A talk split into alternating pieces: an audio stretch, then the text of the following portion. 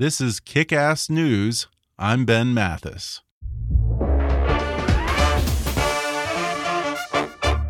Folks, do you enjoy listening to Kick Ass News? Well, then become a part of what I'm doing here and help support the show by going to patreon.com slash kickassnews and making a donation. Your encouragement and support is always appreciated. And now, enjoy the podcast. Hi, I'm Ben Mathis, and welcome to Kick Ass News. Earlier in the week, I had Ann Coulter on the show to talk about her new bestseller, In Trump We Trust, and make her case for a Trump presidency. Well, today, I'm giving equal time to the other side with a Pulitzer Prize winning investigative reporter and author who also happens to have a book about Donald Trump on the New York Times bestseller list. Unlike Coulter, he is not eager to see Trump in the White House, and he bases this on his 30 years of investigating the man and his business. For the past four decades, David Cay Johnston has been an award winning investigative reporter whose stories have appeared in the San Jose Mercury newspaper, the Detroit Free Press, the Los Angeles Times, the Philadelphia Inquirer, and the New York Times. He's currently chairman of InvestigativePost.org and writes a weekly column for the Daily Beast and Investopedia.com, as well as frequent opinion pieces for USA Today, the New York Daily News, and other publications. Johnston wrote a best selling trilogy on the American economy and a 1992 expose on the casino industry called Temples of Chance. He's been a consultant on the Netflix series House of Cards and serves as a distinguished visiting lecturer who teaches tax, property, and regulatory law at Syracuse University. The Washington Monthly has called him one of America's most important journalists. From February 1995 to April 2008, he was the tax reporter for the New York Times, where his 2001 reporting on the loopholes and inequities in the U.S. tax code earned him a Pulitzer Prize and was instrumental in bringing about reform. He was also a Pulitzer finalist in 2000 and 2003 for his reporting on various flaws in the U.S. tax code. Johnston first met Donald Trump in 1988, and over the past three decades, he's gained an intimate understanding of Donald Trump's business, his taxes, his true net worth, and a lot more. In 1990, he made headlines when he revealed that Donald Trump was not a billionaire as he claimed and back in 2015, Johnston was the only nationally known journalist who immediately said Trump was serious about running for president and could win the Republican nomination. His 30 years of investigative reporting on Trump go into his new best selling book, The Making of Donald Trump. And on today's show, David Cay Johnston reveals all about the Great Orange One. He gives lie to Donald Trump's claims that he's a Wharton MBA, a big philanthropist, and even a billionaire. He exposes Trump's shady family history, including how his grandfather Frederick Trump got rich as a pimp during the gold rush, and how his dad Fred Trump scammed veterans and the government out of millions. Then we talk about how Donald carried on the family tradition, swindling investors and stiffing vendors by the thousands, and how everyone from condo buyers to Trump U students have been unwitting victims of his deceptive and perhaps even illegal business practices. David discusses Trump's shockingly close ties to organized crime bosses, convicted drug traffickers, and con artists and how he probably broke the law by lying to the New Jersey Gaming Commission in order to get and keep his casino license. Plus, David speculates on the curious case of who forged one of Trump's tax returns, and he answers the question everyone wants to know about Donald Trump why won't he release his taxes before the election? Coming up on today's podcast, with Pulitzer Prize winning journalist David Cay Johnston in just a moment.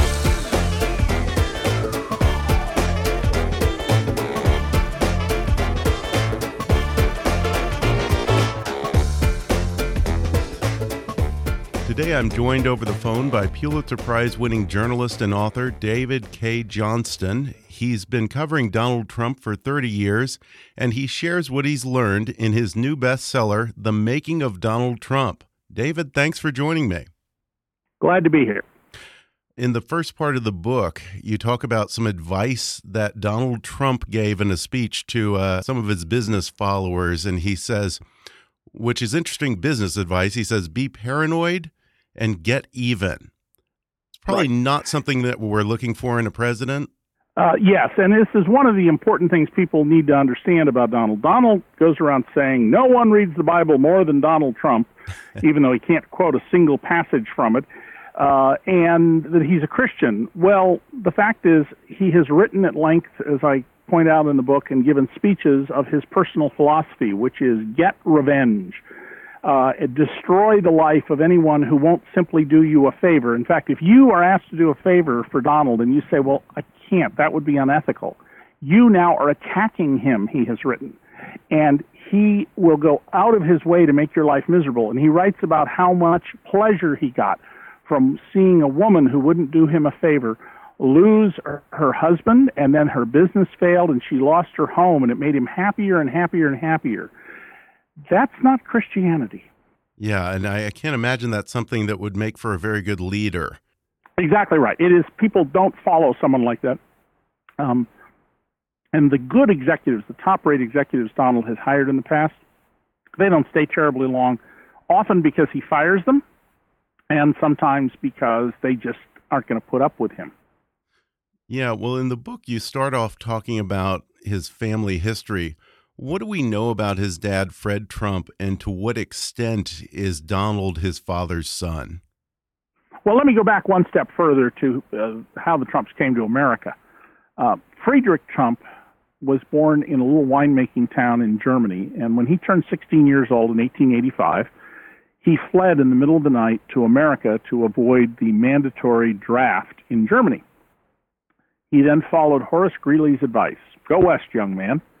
And he went to Seattle, Everett, Washington, and then the Yukon Territory, where he ran um, whorehouses. He made a fortune. He made a fortune. He came back. Uh, then he went back to Germany, uh, married a young woman his mother did not like or approve of, they came back to America. She didn't like New York City. So they returned to Germany, and the Germans told Friedrich Trump, You're a draft dodger. Get out of our country. So he came back to America. Uh, he had two children, one of whom was Fred Trump, Donald's father. Uh, Donald never knew his grandfather because he died in 1918 when Fred was uh, 12 or 13 years old. Fred was a very ambitious, hardworking guy. Uh, when he was 15 years old, he had a business, technically owned by his mother because he couldn't sign contracts, building garages for people in the outer boroughs of New York. In the ni- late 1920s, when he was in his 20s, he started one of the first self service grocery stores and sold it after a year for a nice profit. He built housing during the war for shipyard workers and through that learned how government spending and contracting works and he is said to be the first person in line to get FHA financing to build housing for returning GIs after World War II. It turned out that Fred Trump also was masterful at gaming the contracting system and profiteering. And when evidence of this was brought to President Eisenhower, he threw a fit in the White House. And the proof of that is that pretty soon there were a hundred federal investigators working on Fred Trump and some others, but Fred was the star witness in the subsequent proceedings where the Senate Banking Committee called him as a witness. And in that, you saw an early sign of who Donald Trump would be. Fred Trump said, "Well, well, yes, it's true. There is four million dollars there, but but I didn't take the money. I'm not a profiteer. It's in the bank account." right. Exactly. Yeah. and and so uh, Donald Donald was one of uh, three sons, the oldest of whom didn't want to be in the business. and grew up, became a TWA pilot and an alcoholic, and died in early. Uh, but Donald followed Dad into the business, um, worked with him extensively. Um, the Trump children, when Donald was uh, in diapers, his trust fund was collecting four times the average income of American families. Wow. And uh, Donald started out with lots of advantages, not the least of which was that uh, the mayor of New York in the 70s, Abe Beame, was the lifelong friend and ally of Fred Trump. And Mayor Beame issued orders that anything Donald Trump wanted, you were to get for him. So Donald got uh, about $400 million of city welfare to build a hotel that cost him less than $100 million. So, not the self made man that he likes to claim he is. No, not at all. And, and someone who also blew, as I report in the making of Donald Trump, several opportunities to make really serious money because he mismanaged. Since you mentioned the siblings, I never hear anything about Donald Trump's siblings other than I know that his older brother Fred died and was an alcoholic. And I know about his sister, Marianne, who's a federal judge. But I didn't even realize that he has, I think, two other siblings, right? Do they well, have had, much no, of a one relationship? Other, he has oh, has two other siblings, Elizabeth, who you never hear about, and uh, Robert, who's uh, he's kind of a nice guy. Um, uh, Marianne Trump Barry is the important sibling here. She is a federal judge. Mm-hmm. And one of the things Donald doesn't want people to know about is that in, in the, Donald's casino business, he needed to have helicopters. You fly high rollers in and out of Atlantic City by helicopter. There are lots of helicopter companies, well financed, uh, reputable helicopter companies.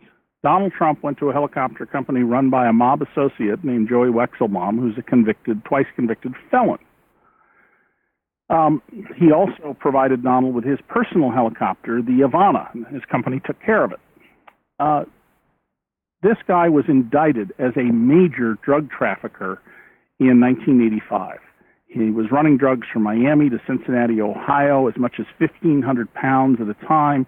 The wow. federal court records show he personally handled the drugs.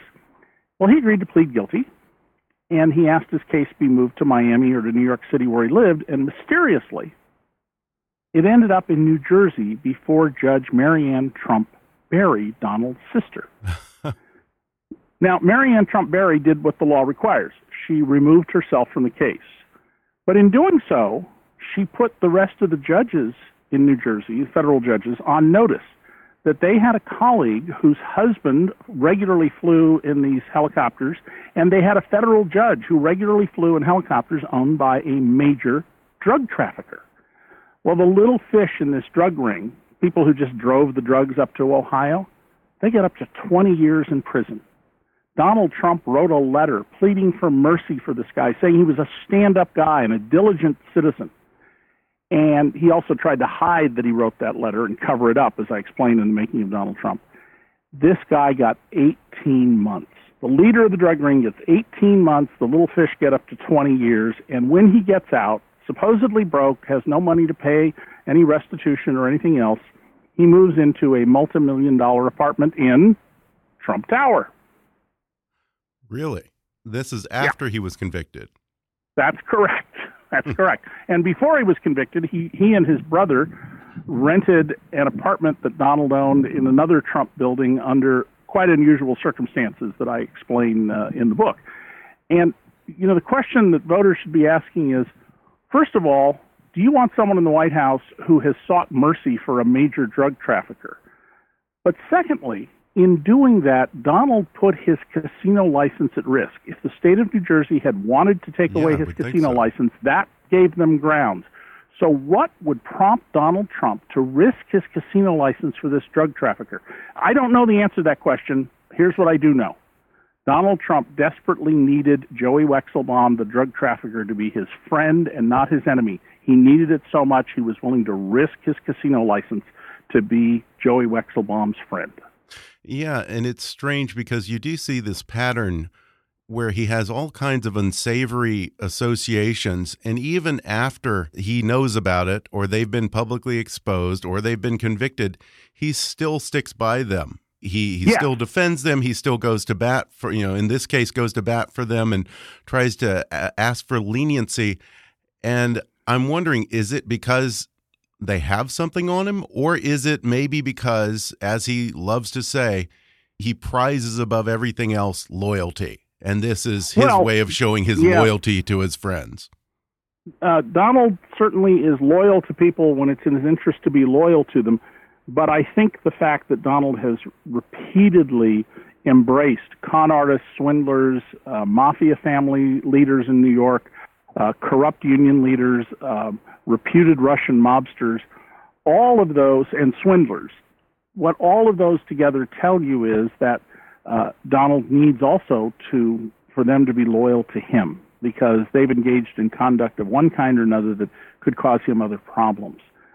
So this this this history he has, where you know he he has a long history of cheating workers out of their pay. Workers, in some cases, he paid four dollars an hour for when the standard wage was sixteen bucks an hour plus benefits. He wouldn't pay them their four dollars. Uh, of discriminating against blacks and women in rentals of his apartments, uh, in the case of blacks, and in hiring and assignments in the case of blacks, women, and Asians where there have been official government proceedings about these things. All of these things point to a man who does not conform or pay anything but lip service to the rules of society and its laws. And these relationships that he has um, have been very profitable for him. What motivates them is they're a source of money in deals in which Donald doesn't have to put up any money of his own but he's guaranteed to collect fees. And if you're the investor who gets swindled, he'll say, well, my getting a fee and my getting money is totally different than your situation that you put your money into it. And in one case, he said, uh, of people who put money into a failed project, a Trump project, he says, well, you should consider yourself lucky. I mean, if we'd proceeded, you would have lost even more money.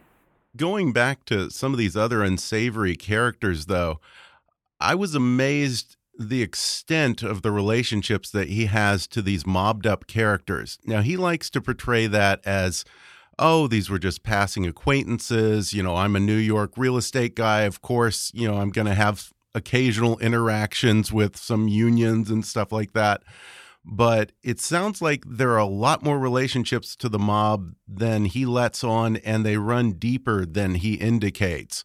Who are some of the other mob related characters that he's associated with, and and how recent does that go? Oh, I I can put Donald together with uh, people who were accused of of being essentially organized crime figures uh, seven years ago.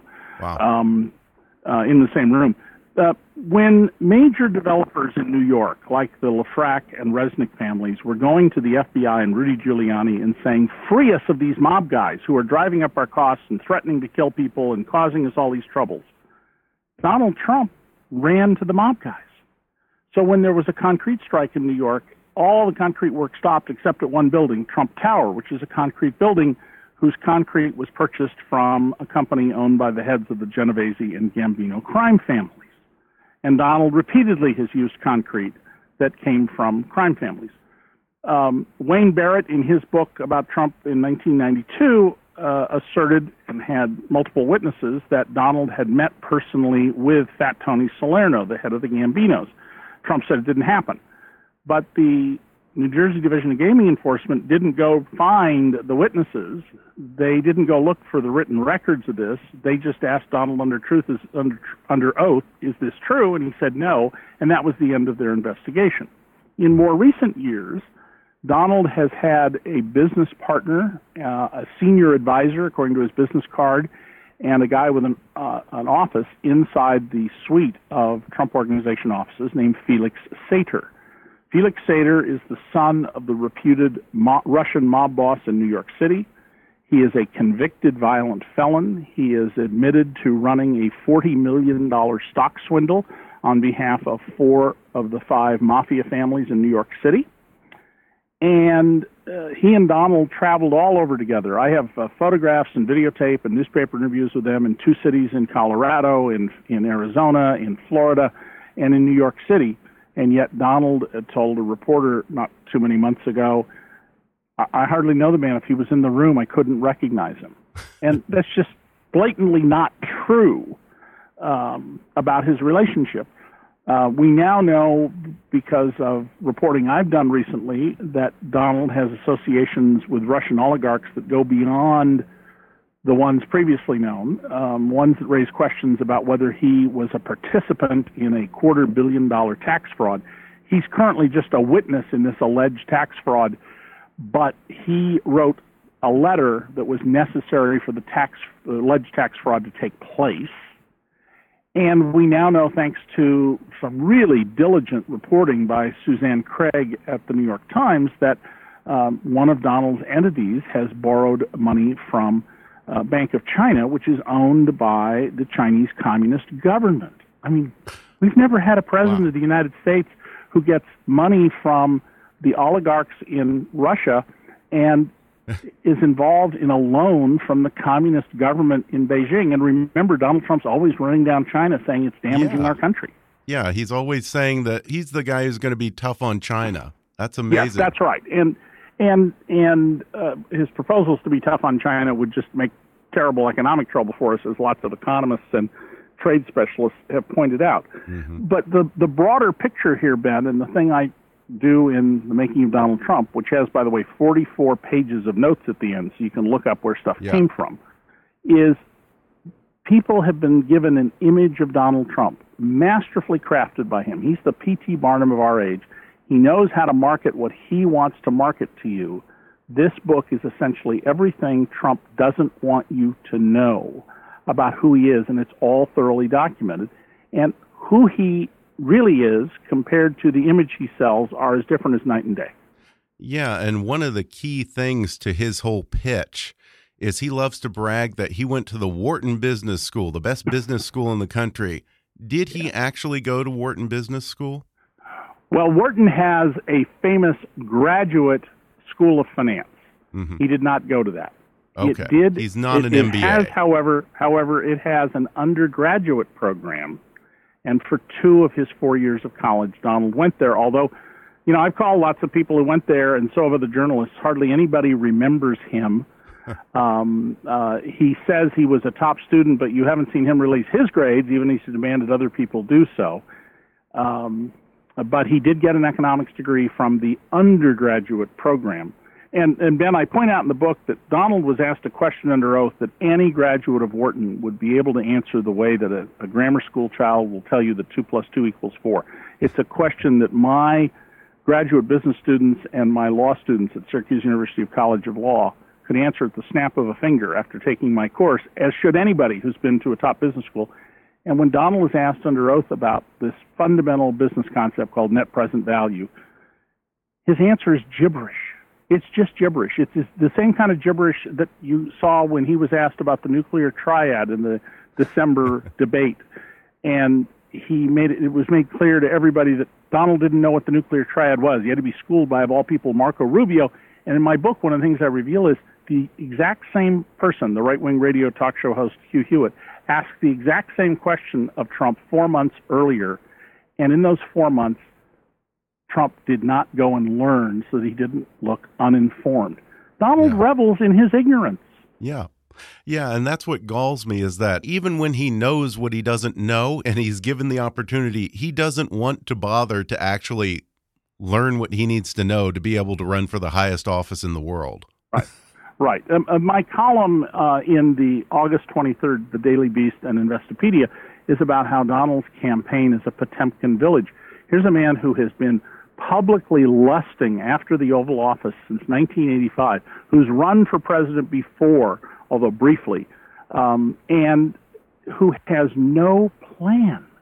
He doesn't have a campaign plan. He doesn't have a campaign organization. It's wag the tail like the the uh, the movie. um, and and it's astonishing. I mean, people who run for president, Barack Obama, how unlikely a man to be elected president of the United States, novice senator from Illinois who's black, and he executed a brilliant plan.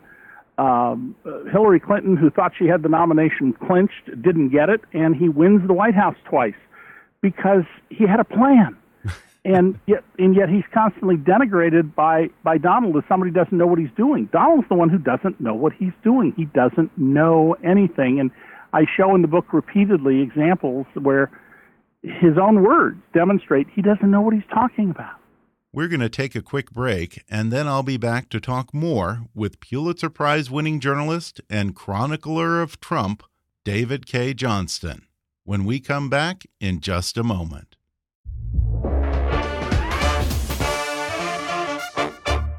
If you're enjoying my conversation with David Cay Johnston, then check out his best selling book, The Making of Donald Trump. And right now, you can download the audio version of his book for free with a special promotion just for our listeners from audible.com. Just go to audibletrial.com slash kickassnews for a free 30-day trial and a free audiobook download. which can be The Making of Donald Trump by my guest today, David Cay Johnston, or any of Audible's 180,000 titles. That's audibletrial.com slash kickassnews. Or click on the sponsor link on our webpage to download the free audiobook of your choice. And now, back to the show. Help me out here. As I understand it, in the 80s and 90s, there was a time when Donald Trump really was a businessman and a developer who actually physically built things, who owned things, who employed people, who created jobs. And when he was in that role, he lost his shirt time and time again. Tons of bad investments and lost a lot of people a lot of money. But now he transitioned, he, he kind of pivoted, and he just licenses his name out now as a, the same right. as any other cheap reality star would. Well, even even in the past, Donald didn't actually build anything. He's the developer. He was not the contractor, uh, the designer, or anything else. For example, of Trump, Trump okay. Tower, which I think is his signature accomplishment. Right. Um, and the other buildings, he hired an outfit called HRH Construction to build them, and he did them 100% with borrowed money he uh, his casinos in Atlantic City. The, he never had a penny invested in Atlantic City, not a penny. His first deal, he brags in his book, The Art of the Deal, how he deceived his partners, Harrah's, the uh, which grew out of the Holiday Inn um, motel chain, and he brags about deceiving them because he hadn't done any work. He got a big fee up front for that project. When he acquired what was intended to be the Hilton Casino uh, he borrowed all the money and took a fee for himself. When he got the Taj Mahal, which is about to close in October and will be the end of Trump in Atlantic City, he borrowed all the money and took a fee for himself. And rather than reinvesting in his casinos and developing them, he just pulled money out of them as fast as he could. So when competition came along and Atlantic City had to shrink, his casinos were among the first to fold. There are still casinos in Atlantic City making terrific profits uh, because they're run by competent people who know how to run the businesses. Uh, so it, Trump has a great business skill. It is, by his own account, his ability to borrow money that he knows he's not going to pay back. He himself has said, "I've done this and I've made, done very well by it." And secondly, it's getting other people to do work for him that he doesn't pay them for. Mm-hmm. Uh, that's why there are more than 4,000 lawsuits against him. And those are the things that have made him wealthy. Now, Donald's a, a wealthy man. By any standard, he is a very rich man, but there's no evidence at all that he's a billionaire. And I'm the guy who broke the story back in 1990, in April of 1990, that he wasn't a billionaire. Donald said that was ridiculous. And then four months later, public documents came out in a formal proceeding that showed he had a negative net worth of $295 million, or as I reported at the time, you are probably worth more than Donald Trump. Now, do you say that he still probably is not a billionaire even today? There's no evidence that he's a billionaire. Okay. Um, he, you know, he won't show his tax returns. You give me his tax returns, and I will engineer them backwards and tell you the value of many of his assets. Everything he's depreciating, I'll figure out the value of it, at least what he tells the government.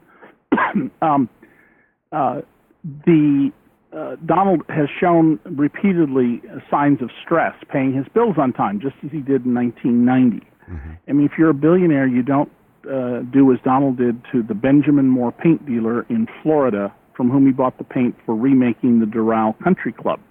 He wouldn't pay him his last thirty-four thousand dollars. You buy a lot of paint when you rebuild uh, the country club uh, and its other buildings, and that building is now subject to foreclosure by the Benjamin Moore paint dealer after, under oath, Donald's guy at the Doral testified that the reason the last part of the bill wasn't paid is that, quote, Mr. Trump believes he has paid enough. He seems to have a very flexible net worth that can be whatever he wants it to be.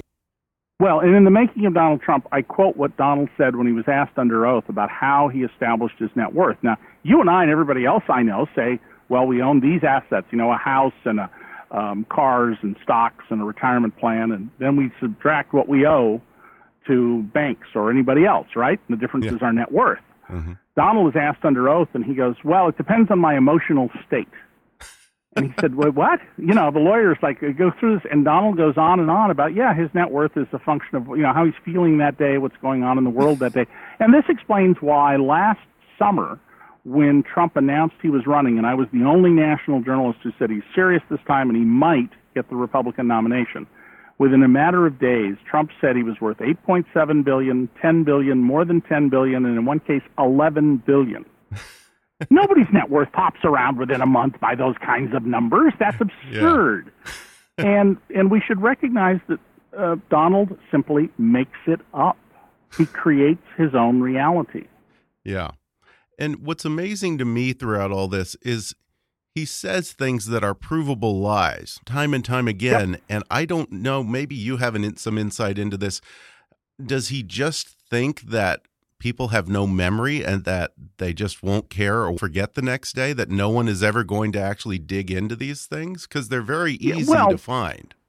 Well, Ben, this is why I call Donald a con artist, and, and I recognized within a few weeks of meeting him, he's basically a con artist. That's what con artists do they tell you things and they don't pay attention to the fact that you can track if you're someone like me who does it for a living that the statements don't add up. And you don't care because you're only looking for the marks mm-hmm. who aren't going to do that. The marks who are going to hear what you want them to hear. And then you just have to deal with people like me by you know saying ah it's the liberal media. They're out to get me. They hate me you know. Um, uh, in an effort to wipe those things away. Donald creates his own reality. The day that I met Donald in uh, June of 1988, I sized him up right away as, as our P.T. Barnum, you know, selling you tickets mm-hmm. to the Fiji Mermaid. but then when I started asking about him, because he was the most important figure in Atlantic City, his competitors, Steve Wynn, um, executives of other casinos, some gamblers I met, and his own people began telling me Donald doesn't know anything about the casino business. And I, I, I you know, I'm, I'm a professional skeptic. I just didn't believe that. So I posed, I wrote down some carefully worded questions, and it's a notebook I wish I could find. I've lost it among all the documents I have kept. And I said something to Donald the next time we met about craps, and I said something that wasn't true. And Donald immediately incorporated that into his answer. So I had several other questions where I fed him false information, and he incorporated them into the answers, wow. which told me that they were right. He didn't know anything, but secondly, he was doing what you know the psychics advertised on daytime TV do, and what swindlers mm-hmm. and con artists do. Yeah. He was telling you what he thought you wanted to hear. He does a similar thing with uh, a lot of these swindles, like Trump University and some of these condo deals, where when it's to his advantage, he presents it as he's deeply involved in the daily operations of these things. And then once things go south and they get caught ripping people off and doing shady things, then suddenly he claims that he has no hand in the day to day operations and he merely licensed his name to it. So, with Trump University and some of these failed condo operations, which is it? Is he involved or oh. isn't he? Well, um, no, generally he's not. And let, let's use Trump University because it's a great example. A guy who's in the continuing professional education business comes to him. If you're a lawyer, an accountant, an architect, or a real estate salesperson or broker, you have to periodically attend training sessions to make sure you're up to date on the law. Mm-hmm. This guy had what I think is a great idea. Hey, let's market the Donald J. Trump continuing professional education for real estate people. We can charge a premium price. He brings this to Trump, and Trump says, That's a great idea. I now own it. Here's a 3% equity stake for you and a quarter million dollar salary. Trump then does a promotional video. Trump University, it's all about success. You're going to have success, and we're going to have the finest faculty, both adjunct and full faculty, full-time faculty, personally handpicked by me, so they're the very best and he says you're going to get a better education than at the business schools and trust me i know because i went to the best business school which he really didn't do. Well uh, when he's put under oath about this uh, donald is asked about the faculty. He doesn't know who they are. He's read the names of a whole bunch of them he doesn't know who they are. He's shown pictures. He's offered videos.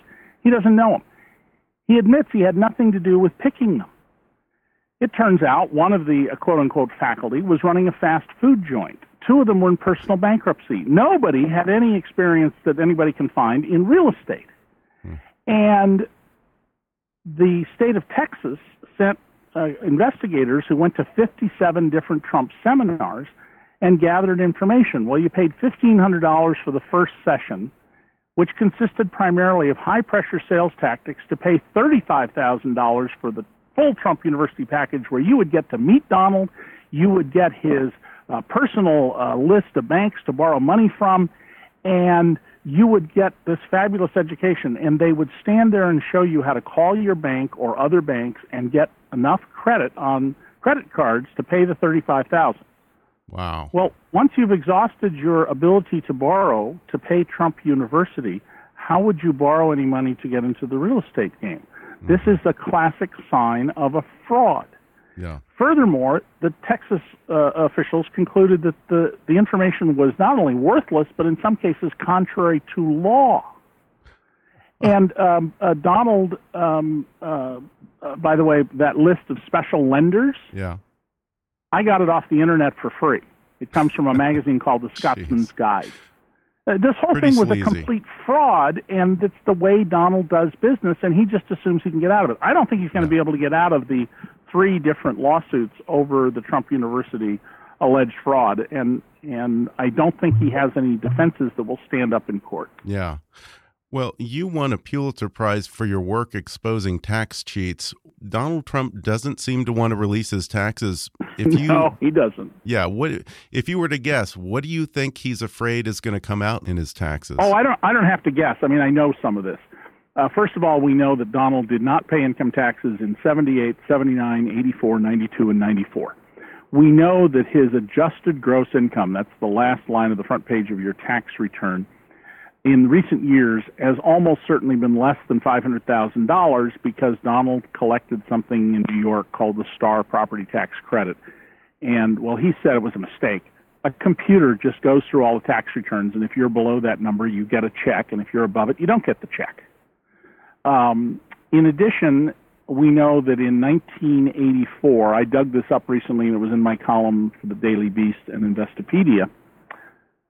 Um, Donald filled out what's called a Schedule C. It's a, a freelancer sole proprietor tax return form in which he showed zero income in 1984. That was his biggest year ever at that point. The Trump Tower was uh, units were selling, and the, his first casino opened, and he had money, rivers of money flowing to him.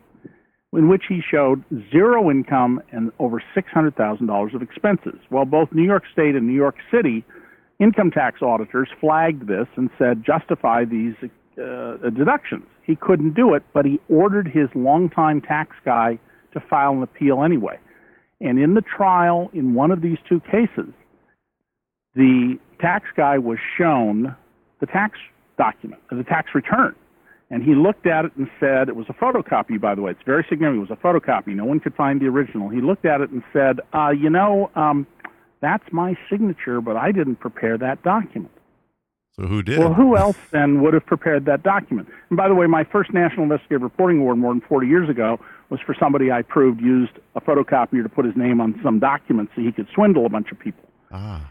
And and that is extremely strong evidence of fraud. That's yeah. very clear evidence that there's fraud. Now, obviously, some people are going to say, well, why hasn't he been prosecuted? Yeah. There'll be about 150 million tax returns filed this year, and the federal government will criminally prosecute about 1,600 people, most of whom are drug dealers or politicians on the take. We make no significant effort to prosecute tax crimes in America, which I've written about extensively. Yeah, well, maybe John Miller or John Barron, his uh, his fictional publicist, did his taxes. Who knows? Well, yeah. before we go, I just want to ask you yeah. one thing. Someone once said to me, "How different would things be if Donald Trump had simply had a friend?" Reporter after reporter who are digging into him have said that they have no evidence that Donald Trump just has a buddy who he can talk to, who isn't on the payroll and isn't a sycophant. Do you have any evidence that Donald Trump has any friends? No, I've never seen the least bit of evidence that Donald has any friends. And my experience with Donald and that of many people I've talked to who he and people who've worked for him in, in prominent positions is pretty much the same, which is that Um, Donald doesn't see other people as people. That's why he can cut off health care for a sickly infant to make money from doing so.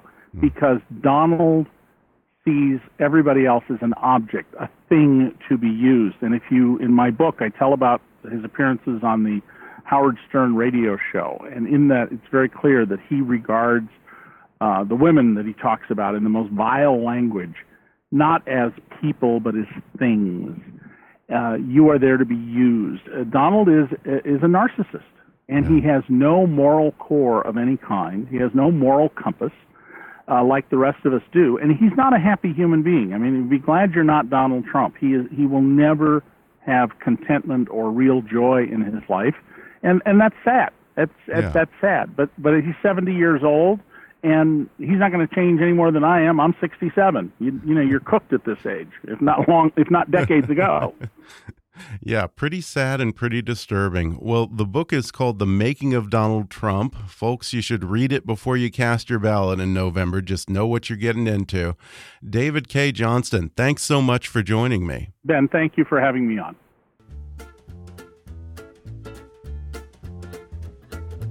Thanks again to David Cay Johnston for coming on the show. And if you enjoyed today's episode, then order his new bestseller, The Making of Donald Trump. I'll include an Amazon link where you can order it in the show notes for this episode and on our website at kickassnewspodcast.com. Or if you'd prefer to listen to the audio version, you can download that for free through that special trial offer just for our listeners at audibletrial.com slash kickassnews. You can frequently read David Cay Johnston's weekly column at thedailybeast.com or investopedia.com. You can learn more on his website at davidcayjohnston.com, and you can follow him on Twitter at, at DavidCayJ. That's at David, C A Y, and then the letter J. Be sure to subscribe to Kickass News on iTunes and leave us a review while you're there.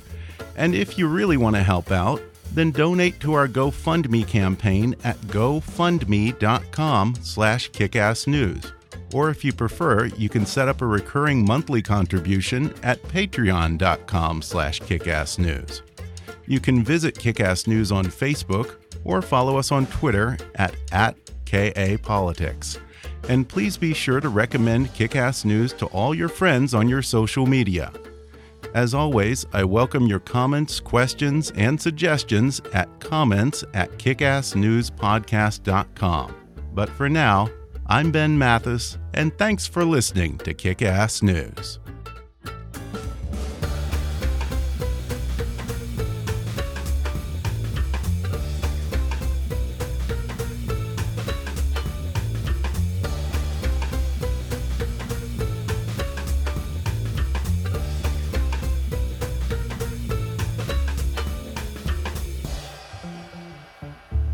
Kick Ass News is a trademark of Mathis Entertainment, Inc.